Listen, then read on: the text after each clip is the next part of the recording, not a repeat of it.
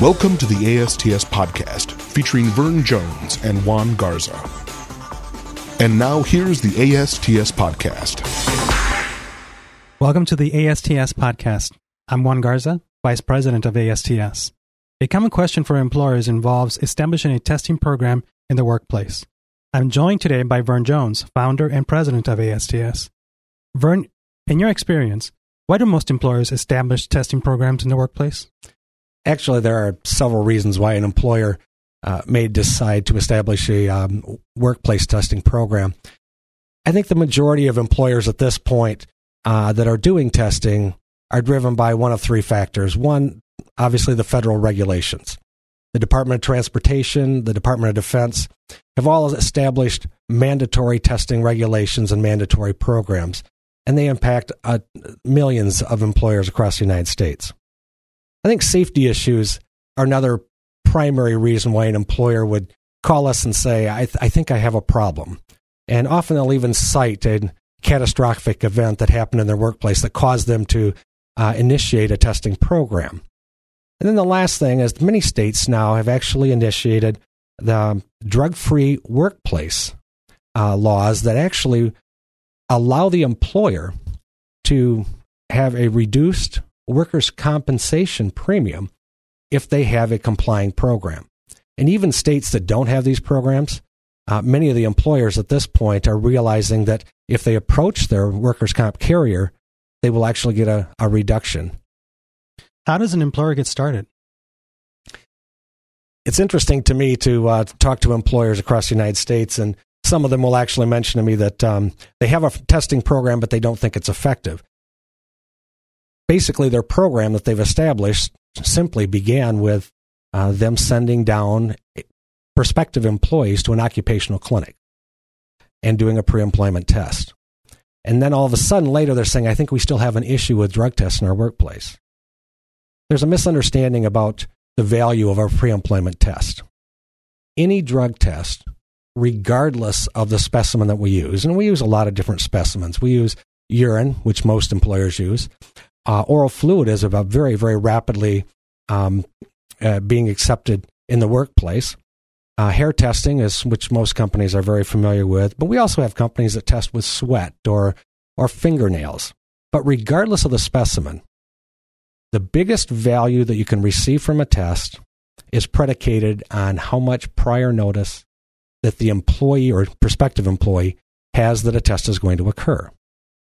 If you give an employee as little as 24 hours notice that this test is going to happen, the chance of you getting a valid test result is minimal. Simply by abstaining from using an employee, most drugs are detectable in the urine for about 32 to 48 hours at most. Even with the other specimens, there are ways that you can avoid by uh, substituting. If I can bring in someone else's specimen, that's pretty uh, commonly done. But the more common method, really, of avoidance are are twofold. One is um, adulteration. You can adulterate any specimen. Adulteration is simply using a chemical to destroy the specimen. You can do that with hair testing. There are very effective shampoos. You can destroy the specimen with urine specimen uh, very easily. And dilution is the last factor. Dilution is primarily an issue with urine testing, and that's just drinking a lot of water. So it's very important if you're going to have an effective testing program that really does create the safe issues that you're concerned with when you set it up, that we make certain that we do testing when there is no prior notification. The other issue that we have if you're going to be testing current employees is the issue of a policy. It's one thing to test and it's one thing to get this information, but it's really important that we have information that we can use to potentially discipline someone um, or even uh, terminate their employment. So a written policy is critical. And in this policy, we have things that we need to address, such as when are we going to test? Are we just going to do pre employment? Reasonable cause. Reasonable cause is done with nearly every employer in the United States. This is when I have reason to believe that one of my employees may be under the influence. An employer needs to have that right to test that individual, and we get that authority or right typically by writing an effective policy. Post accident testing is required, especially with programs that are federally mandated or with the drug free workplace incentives that are instituted in the states. So, if we're doing a post accident testing program, we have to make certain that we define which accidents in the workplace are going to require a test for that individual. Random testing is the basis of all the federally mandated programs because that's the one instance of testing where we know that we're establishing standards in the workplace. We're letting the employee know that when you walk into work, we expect you to be fit for duty at that point. And that's typically done by random testing. With random, you never know if or when you're going to be tested. So there is never a safe haven or safe time to use drugs at that point. Other policy issues that we get concerned about are the penalties for the violation. Are you always going to terminate? Very few of our employers that we work with typically will terminate at the very first positive. A positive drug test may very well mean that your employee has simply used their spouse's medication. That's typically called familial use. There's an easier term for that. It's called illegal drug use. But is that something you really want to terminate a long term employee? You want to go through the orientation process and, and the entire training process again. Are you going to offer any opportunities for a return to duty? And if you do, what are the conditions? We need to make sure we protect ourselves because with any positive test, literally what that information gives us is legal evidence of illegal drug use. So we have to make certain that we make some protections to actually um, mitigate some of our potential litigation.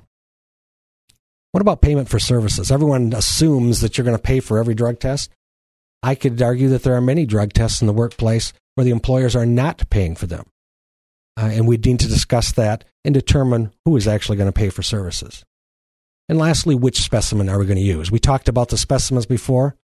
There's some very compelling reasons to use any one of those specimens in a given situation. We need to evaluate the culture of that company. We need to find the appropriate specimen and make sure that that, that is available for the testing process. Thanks, Vern. Um, you mentioned several specimen options, and we'll be discussing these options in detail in our next podcast. This brings us to our conclusion of this episode of the ASTS podcast. For more information, visit us on our website at astscorp.com.